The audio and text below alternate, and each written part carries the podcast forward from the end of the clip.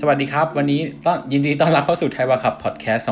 2021นะฮะวันนี้เราจะมาคุยกันเรื่องของการย้ายถิ่นฐานมาประเทศออสเตรเลียกันแบบถาวรเลยก็คือวันนี้เราก็จะมีแขกรับเชิญเป็น EP ที่มีแขกรับเชิญ EP แรกก็คือวันนี้จะมีพี่จอยจาก Joy Migration นะครับก็พี่จอยเป็น Register Migration Agent ในออสเตรเลียนะครับก็คือว่าอันนี้เล่าให้ฟังก่อนที่พี่จอยแนะนำตัวก็คือว่า Register Migration Agent นี่ก็จะเป็นอาชีพที่เขาจะต้องถูกเรียกว่าอะไรลงทะเบียนตามกฎหมายได้แล้วก็มีสิทธิ์ให้คำแนะนำด้านการย้ายถิ่นฐานเป็นผู้เชี่ยวชาญด้านกฎหมายการย้ายถิ่นฐานในออสเตรเลียแล้วก็คือใครที่จะปรึกษาอะไรตามกฎหมายออสเตรเลียเนี่ยที่จะย้ายอยากจะย้ายไปจริงๆจังๆเลยเนี่ยก็ต้องปรึกษาคนที่มีไลเซนส์แบบที่พี่จอยมีงั้นเดี๋ยวรบกวนพี่จอยแนะนำตัวหน่อยครับพี่จอยนะคะจาก Joy Migration ทำงานร่วมกันกับ Beyond Study Team พี่เป็น Register Migration Agent อย่างที่คุณเกมได้แนะนำไปแล้วนะคะวันนี้พี่ได้มีโอกาสเนาะมาช่วยให้คำแนะนำและให้ข้อมูลที่ถูกต้องเกี่ยวกับน้องๆที่สนใจที่อยากจะมาอยู่ที่ออสเตรเลียอย่างถาวรนะคะวันนี้เราก็จะมาคุยกันสวัสดีปีใหม่จีนแล้วก็มาคุยกันเกี่ยวกับวีซ่าที่เป็นวีซ่า PRเนาะที่ทำให้น้องสามารถจะอยู่ที่นี่อย่างได้อย่างถาวรมีทั้งหมด7ประเภทด้วยกันนะคะวันนี้เราคุยกัน7ประเภทก็ก่อนที่จะเริ่มเนี่ยเราให้น้องๆชินกับคำก็คือคำว่า subclass เนาะก็คือว่ามันจะเรียกว่าเป็นสิ่งที่เขาเป็นตัวเลข3ตัวที่ใช้กำหนดว่าวีซ่านั้นเรียกว่าอะไรเป็นชื่อของวีซ่าในโหมดของตัวเลขนั่นเองก็คือว่าจะได้ชินกันมากขึ้นนะครับก็คือว่าในวันนี้ก็คือจะมี7 categories ที่พี่จอยจะพูดให้ฟังนะครับค่ะวีซ่า subclass แรกตัว PR pathway นะคะที่พี่จะแนะนำเลยก็คือเป็น skilled migration เป็นตัว skilled independent migration หรือ subclass 189วีซ่าตัวนี้หนูต้องมีอะไรบ้างหนูต้องมี point ต้องมีแต้มใช่ไหมคะให้ได้มากที่สุดเลยเท่าที่จะมากได้เนาะความพยายามอยู่ที่ไหนความสำเร็จอยู่ที่นั่น2จะต้องมีอะไรจะต้องมี skill assessment skill assessment มาจากอะไรมาจาก qualification บวกกับประสบการณ์ทำงาน3หนูจะต้องมีอะไรหนูจะต้องมีเงินเพราะว่าค่า application แพง 4,000 กว่าดอลนะตัวนี้เนี่ยใช้ระยะเวลานานไหมตอนนี้บอกได้เลยว่าใช้ระยะเวลานานเนาะในการที่เราจะมีแต้มอย่างเดียวมาจากเมืองไทยแล้วเราจะขอวีซ่าตัวนี้ใช้ระยะเวลานานนะคะค่ะครับก็คือเมื่อกี้ขอที่พี่จอยเมนชั่นถึง skill assessment เนี่ยน้องๆ อาจจะยังไม่รู้จักก็คือการเทียบสกิลใช่ไหมครับพี่ที่มันเหมือนกับว่าให้เป็นการเหมือนกับเราพูดถึง occupation กับ skill assessment เนี่ยมันลิงก์กันอยู่ว่า occupation เนี่ยมันคืออาชีพที่เขาต้องการรัฐบาลต้องการก่อนแต่ว่าใครเป็นคนกำหนดว่าอันเนี้ยสกิลที่คุณมีเนี่ยเขาต้องการจริงหรือเปล่าก็คือ assessing authority ก็คือจะมีหน่วยงานต่างๆที่เขามาทำ skill assessment อย่างที่พี่จอยเมนชั่นถึงว่าพวกเนี้ยเขาเป็นหน่วยงานชื่ออาชีพคุณอาชีพ A หน่วยงาน B เป็นคนพิจารณาอะไรเงี้ยคุณก็ต้องไป go through ตรงนั้นอาชีพ A นั้นเมื่อกี้พี่พลาดลืมบอกไปว่าอาชีพ A นั้นจะต้องอยู่ใน medium term list ถ้าหนูจะสมัครวีซ่า PR ประเภทนี้ subclass 189ครับก็สาขาอาชีพจะต้องอยู่ในรายการ medium long term list ของออสเตรเลียคือมันจะมีอาชีพ list อาชีพที่ออสเตรเลียต้องการเนี่ยมันจะแบ่งคร่าวๆเป็น2 list ใหญ่ๆใช่ไหมครับพี่มีน้องหมาไม่เป็นไรก็ถ้ามีอาชีพที่เป็น medium long term list ก็คือขอ PR แต่ว่าอาจจะมีอาชีพที่เป็น short term list ก็อาจจะขอวีซ่าอื่นอีกอะไรแบบนี้นะครับก็คือว่าสำหรับตัว189ซึ่งเป็นวีซ่าถาวรดูว่าเราจะขอวีซ่าอะไรหมายถึงว่าก็ต้องดูคุณสมบัติว่าเรามีจะทำสกิลแอสเซสเมนต์ได้เนี่ยจะทำขอ occupation อะไรเนี่ยได้เนี่ยก็ต้องดูว่าเรามีวุฒิอะไรเรามีประสบการณ์นานเท่าไหร่ซึ่งมันก็ต้องใช้ในการทำสกิลแอสเซสเมนต์แล้วในสกิลแอสเซสเมนต์บางตัวก็จะมีเรื่องของภาษาใช่ไหมครับพี่บางตัวก็กำหนดเรื่องภาษามาอะไรเนี่ยโดยเฉพาะสาขาอาชีพที่เป็น professional เนาะก็คือสาขาอาชีพที่เขาเรียกว่าอะไรอะอย่างเช่นหมอนางพยาบาลหรือนักวิศวกรเนาะแต่นักวิศวกรที่นี่ที่พี่เห็นนี้ skill assessment บางสาขาอาชีพไม่ต้องใช้ภาษาแต่บางสาขาอาชีพเป็นต้องใช้ภาษาอยู่เนาะอย่าง IT มีไหม IT ไม่จำเป็นต้องใช้ภาษาคือแล้วแต่เลยแล้วแต่สาขาอาชีพเนาะนั่นก็คือหมายความว่าตรงเนี้ยถ้าถามว่าพี่จอยจะเข้ามาช่วยยังไงก็จะเป็นเรื่องของการที่พี่จอยก็จะเข้ามาดูให้ว่าอาชีพคุณน่ะวุฒิของคุณที่คุณมีเนี่ย ประสบการณ์ภาษาอะไรที่คุณมีเนี่ยมันพออย่างถ้าไม่พอคุณต้องทำอะไรมันต้องมีค่าเขาเรียกว่าอะไรค่า skill assessment fees เนี่ยมันเท่าไหร่แล้วมันใช้เวลาประมาณเท่าไหร่ตรงนี้พี่จอยก็จะมาสามารถ figure out แล้วก็บอกได้ว่าแบบว่าก็ตรงเนี้ยมันก็เลยผมก็เลยมองว่าการใช้ register migration agent ก็จะช่วยทำให้เขาเรียกว่ามันสมูทขึ้นเนาะในการที่แบบว่าการไม่หลงทางใช่เขาเรียกว่าไม่หลงพี่ก็ต้องดูก่อนแล้วว่าโอเคqualificationของน้องมาเนี่ยประสบการณ์ของน้องมาเนี่ยควรที่จะเข้าในสาขาอาชีพอะไรใช่ไหมคะเพราะบางคนเนี่ยเข้าใจแหละว่าตำแหน่งสาขาอาชีพที่เมืองไทยมาแต่ถ้าหน้าที่การงานของเราที่ทำเนี่ยมันไม่แมทช์กับตำแหน่งหนูก็ไม่ควรที่จะเข้าในสาขาอาชีพนั้นละพอสาขาอาชีพผิดปุ๊บ skill assessing authority คือผู้ที่ประเมินความชำนาญก็จะแตกต่างกันไปเลยเพราะตรงนี้คือเป็นหน้าที่ของพี่ที่จะต้องเข้าไปช่วยครับผมโอเคอันนี้คือแคตตากรีแรกนะฮะก็คือว่า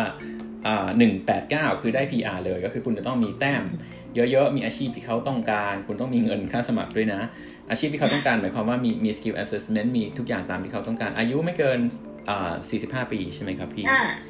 ค่ะ good point ค่ะแล้วก็มีคะแนนอายุไม่เกิน45นะมีคะแนนภาษาด้วยใช่ไหมฮะก็ตรงนี้ก็คือต้องมาดูตั้งแต่ละเอียดแหละว่าเราอยู่ในสเตจตรงไหนแล้วที่เราสามารถทำอะไรได้บ้างอะไรเงี้ยคุณสมบัติณปัจจุบันเป็นยังไงโดยทั่วไปการบุ๊กคอนซัลเทชันกับพี่จอยมาก็คือการคุยว่าแบบว่าประเมินคุณสมบัติใช่ไหมครับพี่ว่าของเราไปถึงตรงไหนแล้วเนี่ยทำอะไรได้บ้างยังทำอะไรไม่ได้ไปเรียนเพิ่มก่อนไหมหรือไปหางานไหมอะไรอย่างนี้ก็แนะนำไปนะครับแล้วก็ถ้าจะเรียนเพิ่มเนี่ยหนูควรจะมาเรียนแบบไหนสาขาอาชีพอะไรที่มันแมทช์กับหนูหรือว่าถ้าหนูอยากจะเปลี่ยนเนาะพี่แนะนำอะไรพี่ก็จะมาจากแพชชั่นของหนูก่อนเนาะยึดหลักแพชชั่นของตัวเองก่อนนะครับแล้วก็ด้วยจะมีเรื่องของอย่างที่จอยเมนชั่นเรื่องระยะเวลาการรอคอยเนี่ยค่อนข้างนานเพราะมันมีโปรเซสค่อนข้างหลายขั้นตอนเนาะสำหรับวีซ่านี้นะครับก็คือคร่าวๆก็คือวันนี้เราจะคุยกันแบบภาพรวมกว้างๆว่ามันมีวีซ่าอะไรบ้างนะครับคุณสมบัติเราน่าจะไปตกอยู่ที่ตรงไหนยังไงก็อันนี้ก็น่าจะเป็นตัวที่ช่วยเหลือตัวเองได้มากที่สุดละประมาณหนึ่งพึ่งตัวเองช่วยเลยช่วยตัวเองหมดตัวนี้ใช่เป็นตัวที่พึ่งตัวเองได้เยอะแต่ก็ต้องมีคุณสมบัตินู่นนี่นั่นโน้นเยอะหมดไม่ว่าจะเป็นภาษาอังกฤษอาชีพและอื่นๆที่เราคุยกันนะครับก็ถัดมาต้องมีคนช่วยละอันนี้อันที่เป็นที่เราคุยกันว่าเป็น State Sponsorship ตัวนี้จะมีวีซ่า Subclass 2 Subclass 190 กับ 491พี่จับมาอยู่ด้วยกัน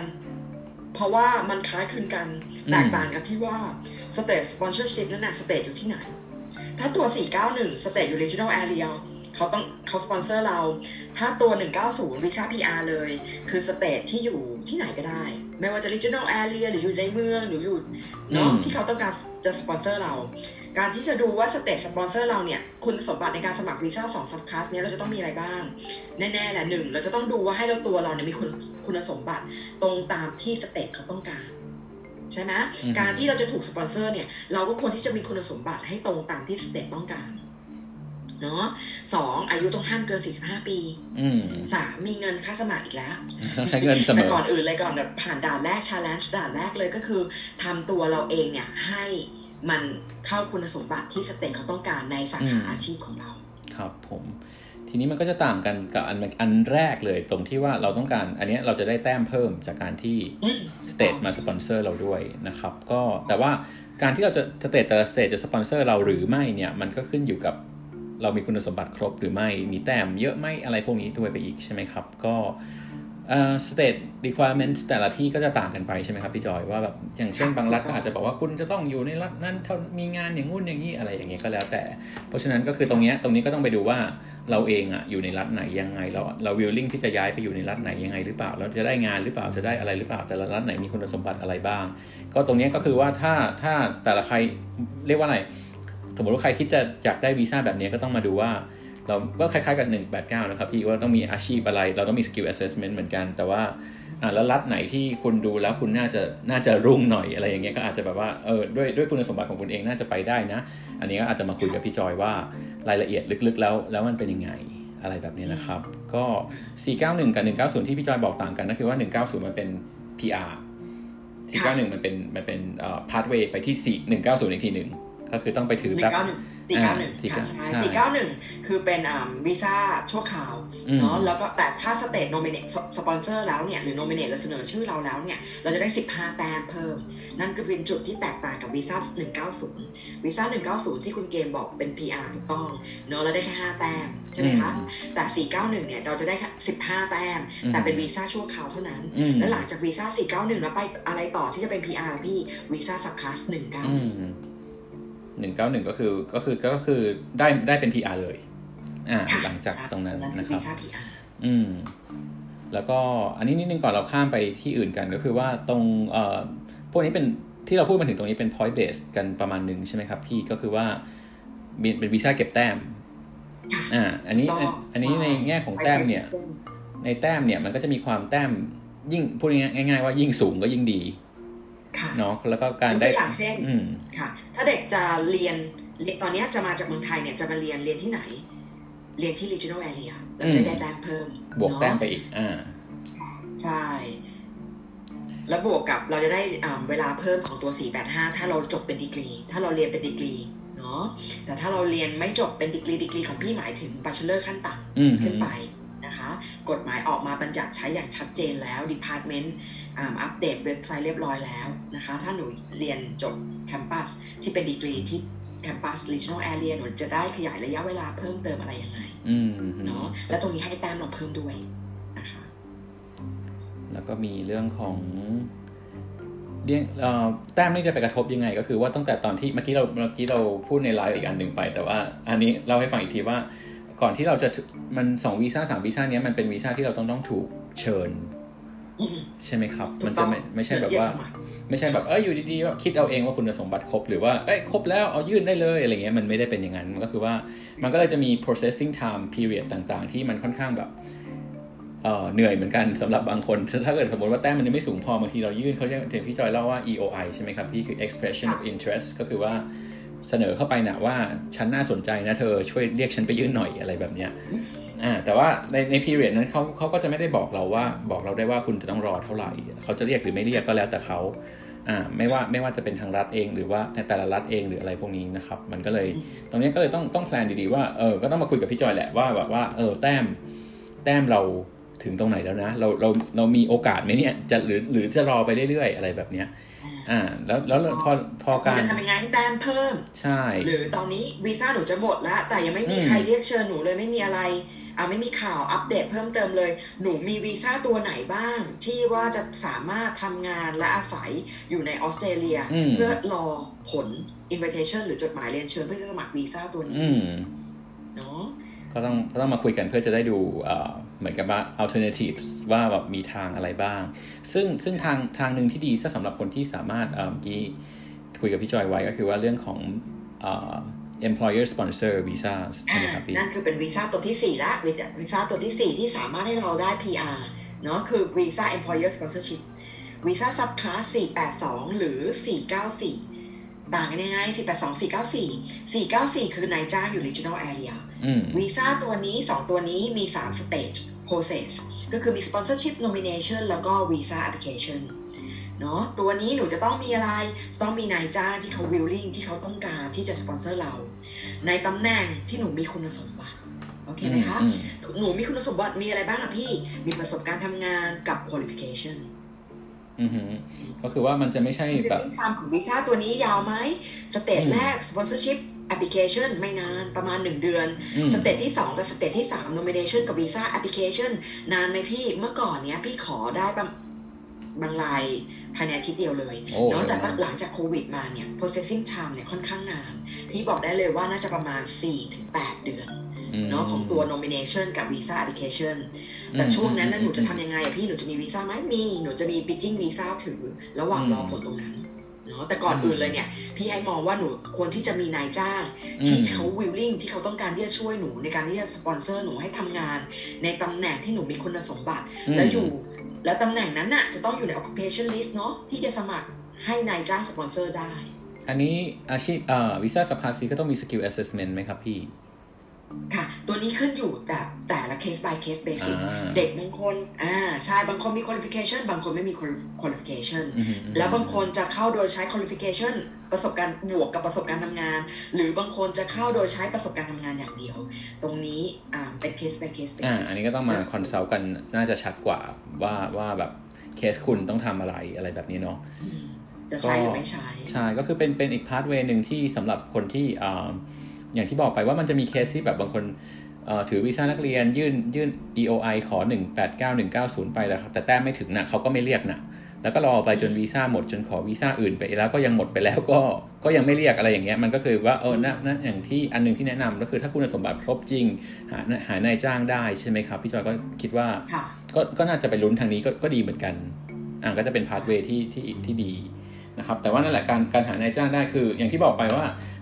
189เป็นวีซ่าอันนึงที่พึ่งตัวเองเยอะๆแต่พออันอื่นเนี่ยเราจะต้องเริ่มพึ่งเราละเริ่มพึ่งนายจ้างละเริ่มพึ่งสเตทแล้วอะไรอย่างเงี้ยเริ่มพึ่งคนอื่นว่าเขาต้องมาชอบเราด้วยนะอะไรแบบนี้นายจ้างต้องชอบเรา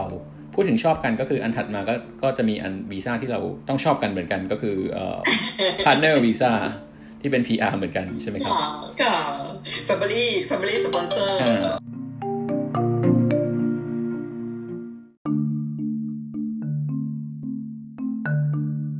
เดี๋ยวกลับมาที่วีซ่าตัวที่4เมื่อกี้หลุดไปฮะก็วีซ่าตัวที่4ก็จะเป็นวีซ่าสปอนเซอร์นะครับก็คือเป็น Family Sponsor เนาะ Family Sponsor เนาะก็มี Partner Visa ที่ทุกคนทราบกัน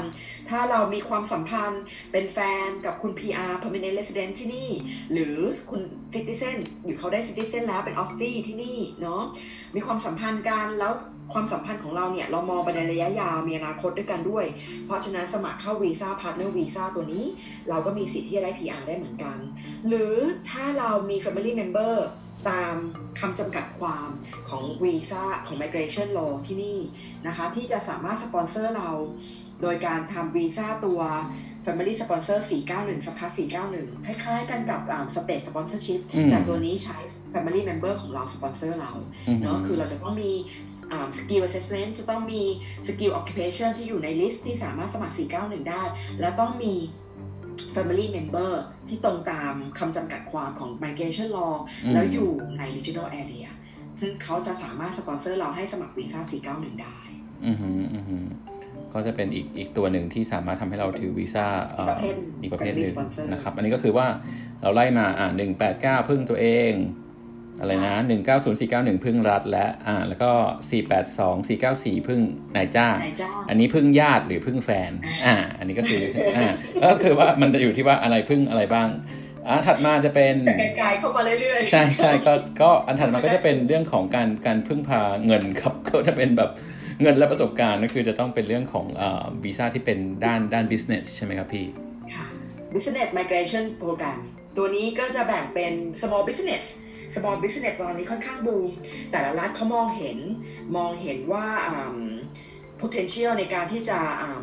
ฟื้นฟูเศรษฐกิจของเขาคือควรที่จะให้ migrant เนี่ยผู้ที่มีประสบการณ์ทำงานทางด้านมีธุรกิจมาก่อนหรือประสบการณ์ทำงานที่ช่วยทางด้านธุรกิจที่ต่างชาติแล้วขยายและมีผลงานทำขยายธุรกิจให้เขาอะนะคะมีโปรไฟล์ทางด้านนี้มาก็มาลงทุนที่สเตทของเขาเนาะลงทุนแค่ small business ก่อนเริ่มต้นแล้วเขาก็จะให้วีซ่าของเราให้วีซ่าตัว temporary visa 491ออกมาเนี่ยเพื่อที่จะให้เราเนี่ยมีโอกาสที่จะ operate ทำธุรกิจ small business ของเราตัวเนี้ยที่รัฐเขาเพื่อให้เขาเห็นว่าเราสามารถนำรายได้เข้ารัฐได้เนาะทำให้ธุรกิจ economy ของเขาเจริญฟื้นฟูขึ้นแล้วหลังจากนั้นเราก็จะมีสิทธิ์สมัคร PR visaนั่นคือ small business ของแต่ละหลักซึ่งมี requirement ซึ่งมีความต้องคุณสมบัติที่แตกต่างกันแต่ง่ายๆเลยเนี่ย foundation ของมันเลยคือน้องๆควรจะต้องมี profile ที่เคยทำธุรกิจมาก่อนหรือเคยทำงานกับธุรกิจแล้วสร้างผลกำไรให้กับธุรกิจนั้นๆก็คือต้อง proof ได้ต้องพิสูจน์ได้ว่าทำอะไรมาประมาณนึงไม่ใช่บอกว่าอยากทำแล้วกันอะไรอย่างนี้ขึ้นมาอะไรแบบนี้นะครับก็คือ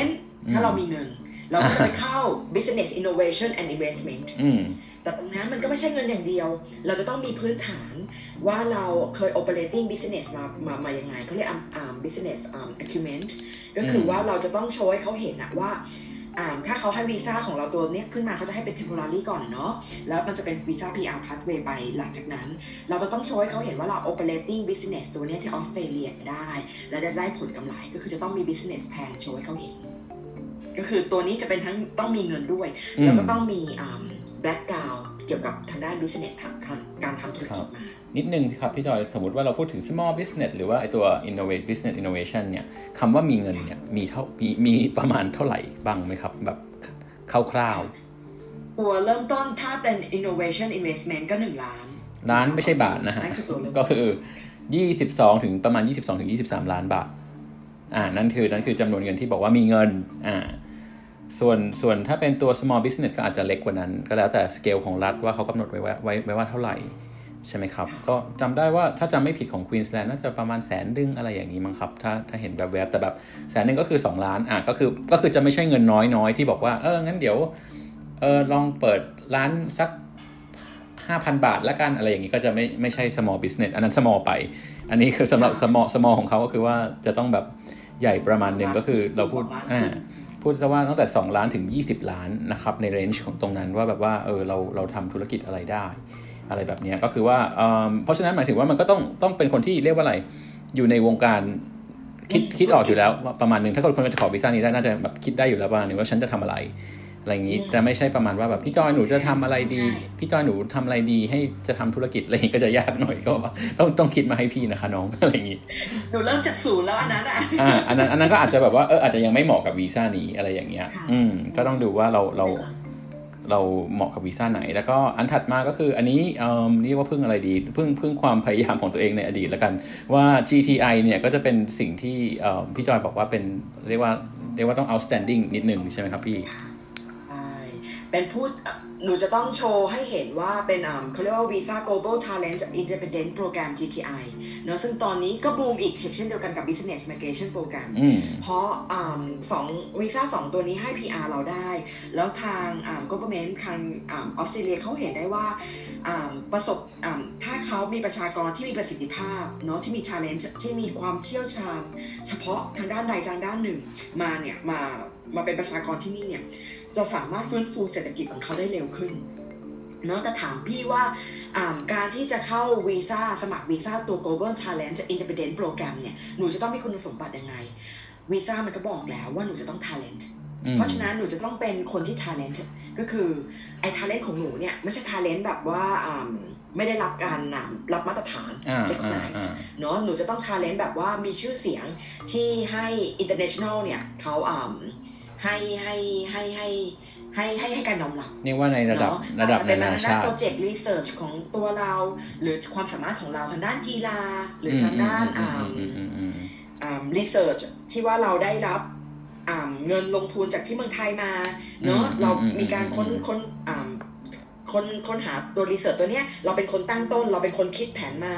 ตอนเนี้ยทางเมืองไทยเราให้เงินทุนมาแล้วใช่ไหมคะเราอย่างเงี้ยเขายังชื่อได้ว่าเป็น international recognized ตัว talent ของเราคือความสามารถของเราตรงเนี้ยหนูว่าพี่ว่าหนูเข้าข่ายที่จะสามารถเข้ากับสมัครวีซ่าตัวนี้ได้วีซ่าตัวนี้เป็นวีซ่า PR ก็ตรงนี้ก็คือต้องมีความสามารถแล้วก็มีชื่อเสียงประมาณนึงถึงจะเรียกว่าอะไรเป็นที่ยอมรับประมาณนึงถึงจะเป็นที่ยอมรับมากกว่าเนาะก็คือจะไม่ใช่แบบว่าไม่แน่ใจว่ามีชื่อเสียงหรือเปล่าไม่แน่ใจว่าเป็นที่ยอมรับหรือเปล่าอะไรเงี้ยแบบอย่างเช่นแบบว่าสามารถหั่นหอมได้เร็วมากเลยอะไรเงี้ยก็อาจจะแบบว่าอาจจะไม่ใช่ก็คือว่าเป็นสกิลเป็นอะไรมันจะมี target sector อยู่10 target sector เนาะก็จะมีสาขาอาชีพที่เขาต้องการด้วยอย่างเช่นแบบน่าจะเป็น data science อะไรอย่างนี้จะไม่ใช่แบบทำอะไรก็ได้ที่คนฉันทำเร็วจริงๆนะอะไรเงี้ยก็จะไม่ได้นะครับก็คือไปเข้าโชว์ talent ตรงนั้นแทนนะอันนั้นอาจจะไปแบบว่าอาจจะได้ recognize ตรงนั้นอันนั้นอาจจะอีกแบบนึงแล้วค่อยเอามาดูว่าอาจจะเข้าทางด้านอาร์ตหรือเปล่าหรือว่ามีชื่อเสียงไปทางด้านไหนแต่ตอ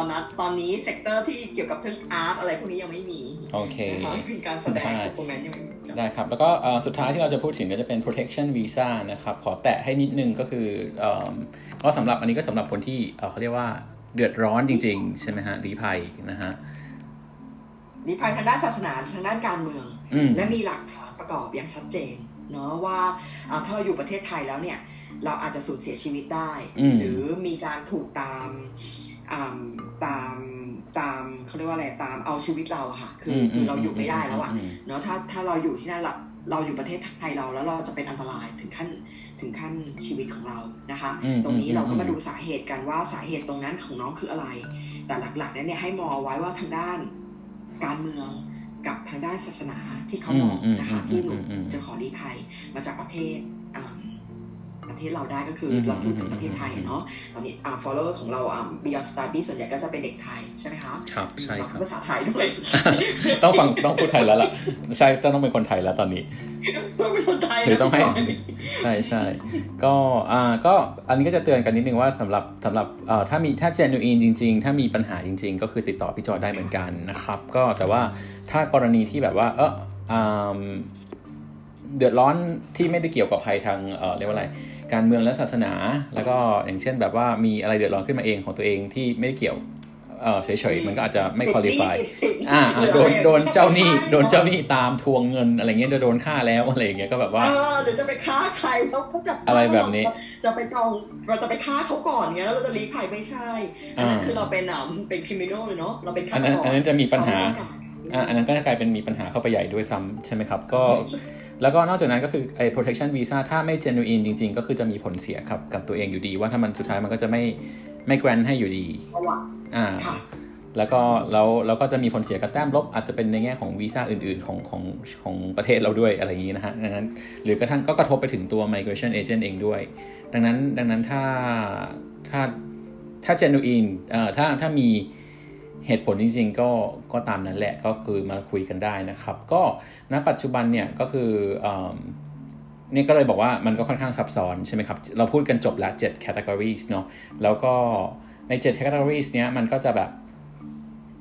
มีความยูนิคของมันเองในแต่ละอันเนี่ยทุกคนก็ต้องไปดูว่าตัวเองอ่ะจะไปตกลงอยู่ในอันไหนของอันแต่ละของ7อันนี้ใช่ไหมครับแล้วก็อันนี้ขอสรุปให้ฟังนิดนึงก็คือว่ามี189ได้ PR เลยโดยที่เราจะต้องพึ่งพาตัวเองต้องมีคุณสมบัติอันนี้เป็นอันที่พึ่งตัวเองได้เยอะที่สุดแต่ว่าก็อาจจะใช่มีอาชีพมีอะไรที่เขาต้องการมี IELTS มีอะไรที่เขาต้องการทั้งหมดอะไรอย่างนี้นะครับก็พึ่งตัวเองเป็นหลักอันนี้ไม่ต้องพึ่งใครแต่ว่าคุณสมบัติครบไหมยังไงอย่างเงี้ยก็คือมันก็จะมีรายละเอียดอย่างที่เล่าให้ฟังเรื่องของ skill assessment และอื่นๆเนี่ยก็ต้องมาแนะนำว่าถ้าหาเองได้ก็ลองดูคือไม่ได้บังคับนะว่าต้องแบบคุยกับ migration agent แต่ว่าส่วนตัวแล้วแนะนำว่าคุยเถอะเพราะว่ามันช่วยเยอะจริงๆเพราะว่าขณะที่เราอ่านภาษาอังกฤษเองได้อยู่แล้วแต่นี่คือภาษาอังกฤษแบบกฎหมายแล้วก็ที่มีการเปลี่ยนแปลงหมายความว่ามีการเปลี่ยนแปลงหมายความว่าถ้าเราไปฟังจากคนที่ขอวีซ่านี้ไปเมื่อ5ปีที่แล้วก็ไม่ต้องเหมือนกันนะดังนั้นก็คุยกับคนที่อยู่ในวงการตลอดอะไรเงี้ยแล้วก็มีไลเซนส์ให้คำแนะนำตามกฎหมายก็จะดีกว่าอย่างที่2ก็คือมีวีซ่าที่เราพูดถึงก็คืออันนี้พึ่งตัวเองอันแรกอันที่2ก็คือการที่พึ่งรัฐนะครับพึ่งรัฐก็คือ190กับ491เนาะก็คือคล้ายๆกันแต่ว่าคล้ายๆกัน189เหมือนกันแต่ว่าจะต้องมีการที่รัฐจะต้องเลือกคุณไปnominate ให้ด้วยใช่ก็คือว่ารัฐก็ต้องเสนอชื่อคุณให้ด้วยอย่างที่บอกไปว่า3วีซ่า2อันเนี้ยก็คือ189 190 491เนี่ยไม่ใช่วีซ่าที่เราสามารถอยู่ๆไปยื่นได้ก็คือจะต้องแบบให้เขาเชิญเราไปยื่นดังนั้นเราต้องแบบขอเรียกว่าอะไรเสนอตัวไปก่อนให้เขาเห็นว่าเราโอเคอะไรเงี้ยครับพึ่งอะไรนะพึ่งรัฐไปแล้วพึ่งตัวเองไปแล้วแล้วก็พึ่งนายจ้างพึ่งนายจ้างก็คือ482กับ494ใช่ไหมครับก็คือว่าโอเคมันก็เป็นออปชันที่วีซ่าทำงานนั่นแหละถ้าพูดให้เข้าใจง่ายๆแต่ทุกคนก็ต้องมีคุณสมบัติครบเหมือนกันไม่ใช่แบบว่างานอะไรก็ได้บริษัทอะไรก็ได้อะไรแบบนี้นะฮะแล้วก็สุดท้ายไม่ใช่สุดท้ายอันที่4ก็คือพึ่งแฟนหรือพึ่งญาติเนี่ยนะก็คือเป็นพวก partner visa เป็น family sponsor visa ต่างๆใช่ไหมครับก็คือ subclass 4918200809 นะฮะ309ค่ะใช่ครับ309นะครับโอเคแล้วก็อันถัดมาก็เป็น small อันที่5ก็จะเป็นเรื่องของ small business ก็คือหรือไอ้ business innovation ก็คือต้องมีเงินน้องมีเงินแล้วก็ประสบการณ์ทำงานใช่ไหมครับพี่ด้านที่การ run business มาหรืออะไรแบบนี้เป็นเจ้าของหรือว่าเป็นผู้จัดการหรืออะไรอย่างเงี้ยที่ proof ได้นะครับแล้วก็คำว่ามีเงินนี่ก็คือธุรกิจ ที่สเกลที่ต่ำสุดที่จะเห็นก็อาจจะแบบสัก$100,000ก็คือประมาณ$2 ล้านแล้วก็ถ้าสูงหน่อยก็อาจจะประมาณ20 กว่าล้านอะไรเงี้ยครับเพราะฉะนั้นก็คืออาจจะต้องมีเงินเยอะประมาณนึงจะไม่ใช่สเกลที่เล็กไปเลยนะครับแล้วก็อันที่6ก็คือ GTI ก็คือตัวที่เป็น Global Talent Independent Program นะครับก็คือว่าอันนี้ก็คือมีสกิลที่เป็นอยู่ในเซกเตอร์ที่เขาต้องการแล้วก็เป็นอยู่ในเขาเรียกว่าถูกยอมรับในระดับสากลอันนี้ก็คือว่าต้องเก่งในอีกแบบหนึ่งก็คืออันนี้ก็พึ่งตัวเองเหมือนกันแต่ว่าความสามารถความชำนาญของเราล้วนๆเลยเนาะที่ได้รับการยอมรับโดยถึงขั้น international worldwide ก็คือว่าถึงประเทศเลยค่ะคือการยอมรับของเราเนี่ยได้รับรางวัล award อะไรอย่างเงี้ยค่ะเนาะเป็นโปรไฟล์ขึ้นมาแล้วคุณสมบัติของเราเนี่ยทางออสเตรเลียเขามองเห็นได้ว่าเราจะเป็นประชากรที่เข้ามาช่วยเขาเพื่อจะทำฟื้นฟูทางด้าน10เซกเตอร์ตัวเนี้ยให้ดียิ่งขึ้นได้เร็วขึ้นเพราะเรามีเขาเรียกว่าอะไรเรามี talent ของเราอยู่แล้วเนาะเรามีความสามารถพิเศษทางด้านนั้นอยู่แล้วตรงนี้ก็คือวีซ่าเขาให้ PR เลยให้มาเป็นประชากรที่นี่ช่วยกันทำงานทางด้านนี้ครับแล้วก็สุดท้ายก็จะเป็น protection visa คือวีซ่าลี้ภัยก็อย่างที่เราสั้นๆให้ฟังกันก็คือว่าสำหรับคนที่มีปัญหาจริงๆกับด้านศาสนาการเมืองใดๆก็ตามที่มีเป็นภัยถึงชีวิตถ้าใครที่เป็นgenuine applicant ก็ลองปรึกษาดูได้นะครับแต่ถ้าไม่ได้อยู่ใน category ที่มันมีภัยจริงๆก็คิดว่าดูวีซ่าอื่นน่าจะเหมาะกว่าอะไรแบบนี้นะฮะดูวีซ่าที่เหมาะกับตัวเองก็คือว่าอย่าง bottom line ของตรงนี้ก็คือว่าผมก็สรุปจากไลฟ์เนี้ยจากพอดแคสต์เนี้ยนะว่าแบบว่าก็คือถ้าใช้ professional ได้ก็จะช่วยเราได้เยอะนะครับแล้วก็มันมีความละเอียดของแต่ละอันค่อนข้างเยอะเนาะแล้วก็เราก็เลยเรียกว่าอะไรการย้ายประเทศเนี่ยมันเป็นการ invest ที่ค่อนข้างเยอะทั้งเวลาทั้งความพยายามแล้วก็เงินดังนั้นก็ถ้าใช้professional ช่วยระหว่างทางได้ก็ดีแต่ถ้าไม่ใช้ก็คือแนะนำว่าต้องหาข้อมูลละเอียดเลยว่าตัวเองแบบเหมาะสมกับอะไรยังไงเมื่อไหร่อะไรเงี้ยเพราะว่าแต่ละอันเนี่ย7อันที่เราพูดเนี่ยก็คือมันไม่ใช่ว่าอันไหนดีสุดแต่มันว่าคุณมีคุณสมบัติอันไหนมากกว่าใช่ไหมครับถูกต้องค่ะใช่ก็ประมาณนี้กันวันนี้ก็น่าจะครบถ้วนได้ฟังข้อมูลกันครบถ้วนแล้วอันนี้ก็ขอบคุณพี่จอยมากๆนะครับก็ถ้าใครอยากจะ book consultation เข้ามากับพี่จอยก็ถามมาทาง inbox ไทยวาขับได้นะครับก็คือจะมีค่า consult อยู่แล้วแต่ว่าสำหรับนักเรียนของ Beyond ก็คือจะได้ตรงนี้ waive ไปก็คือว่าเราก็จะไม่เสียก็เข้าไปตอนจ่ายค่าเรียนก็เอาไปลดได้ตรงนี้ก็เราก็จะเป็นการวางแผน PR ส่วนมากพี่จอยครับก็คือว่าเราจะคุยก็คือเราน้องๆเข้ามาก็จะเรียกว่าอะไรพี่จอยก็จะประเมินคุณสมบัติอะไรอย่างงี้เนาะว่าแบบว่าเป็นยังไงอะไรเงี้ยค่ะแล้วก็บอกวีซ่าพาสเวย์ของเขาไปถ้าเขายังยืนหยัดที่จะทำในสาขาอาชีพนี้เนาะแล้วทำยังไงมีวีซ่าตัวไหนบ้างที่จะสามารถให้หนูสมัครและได้ PR ที่นี่นั่นก็คือเป็นแผนของพี่คล้ายๆกับ Migration Plan เนาะของตัว Consultation แต่ทางนี้ทางนั้น Consultation ของพี่เนี่ยกฎหมาย based on ก็คือมาจากกฎหมายปัจจุบันณวันที่คุยกันใช่เราต้องยอมรับเอาไว้เนาะว่าการที่เราจะมาที่ออสเตรเลียเนี่ยถึงแม้จะไม่ใช่ประเทศออสเตรเลียประเทศแคนาดาหรือประเทศ US ก็ตามกฎหมาย migration ของเขาเนี่ยมีการเปลี่ยนแปลงได้ขึ้นอยู่กับพรรคการเมืองทุกประเทศอยู่แล้วแล้วตรงนี้ต้องเข้าใจให้ถูกต้องค่ะดังนั้นก็อีกทีนึงขอบคุณพี่จอยมากครับที่มาให้ความรู้น้องๆกันวันนี้ขอบคุณมากเลยพี่ขอบคุณ Beyond Study ด้วยที่ให้พี่ได้มีโอกาสนะคะมาให้ข้อมูลที่ถูกต้อง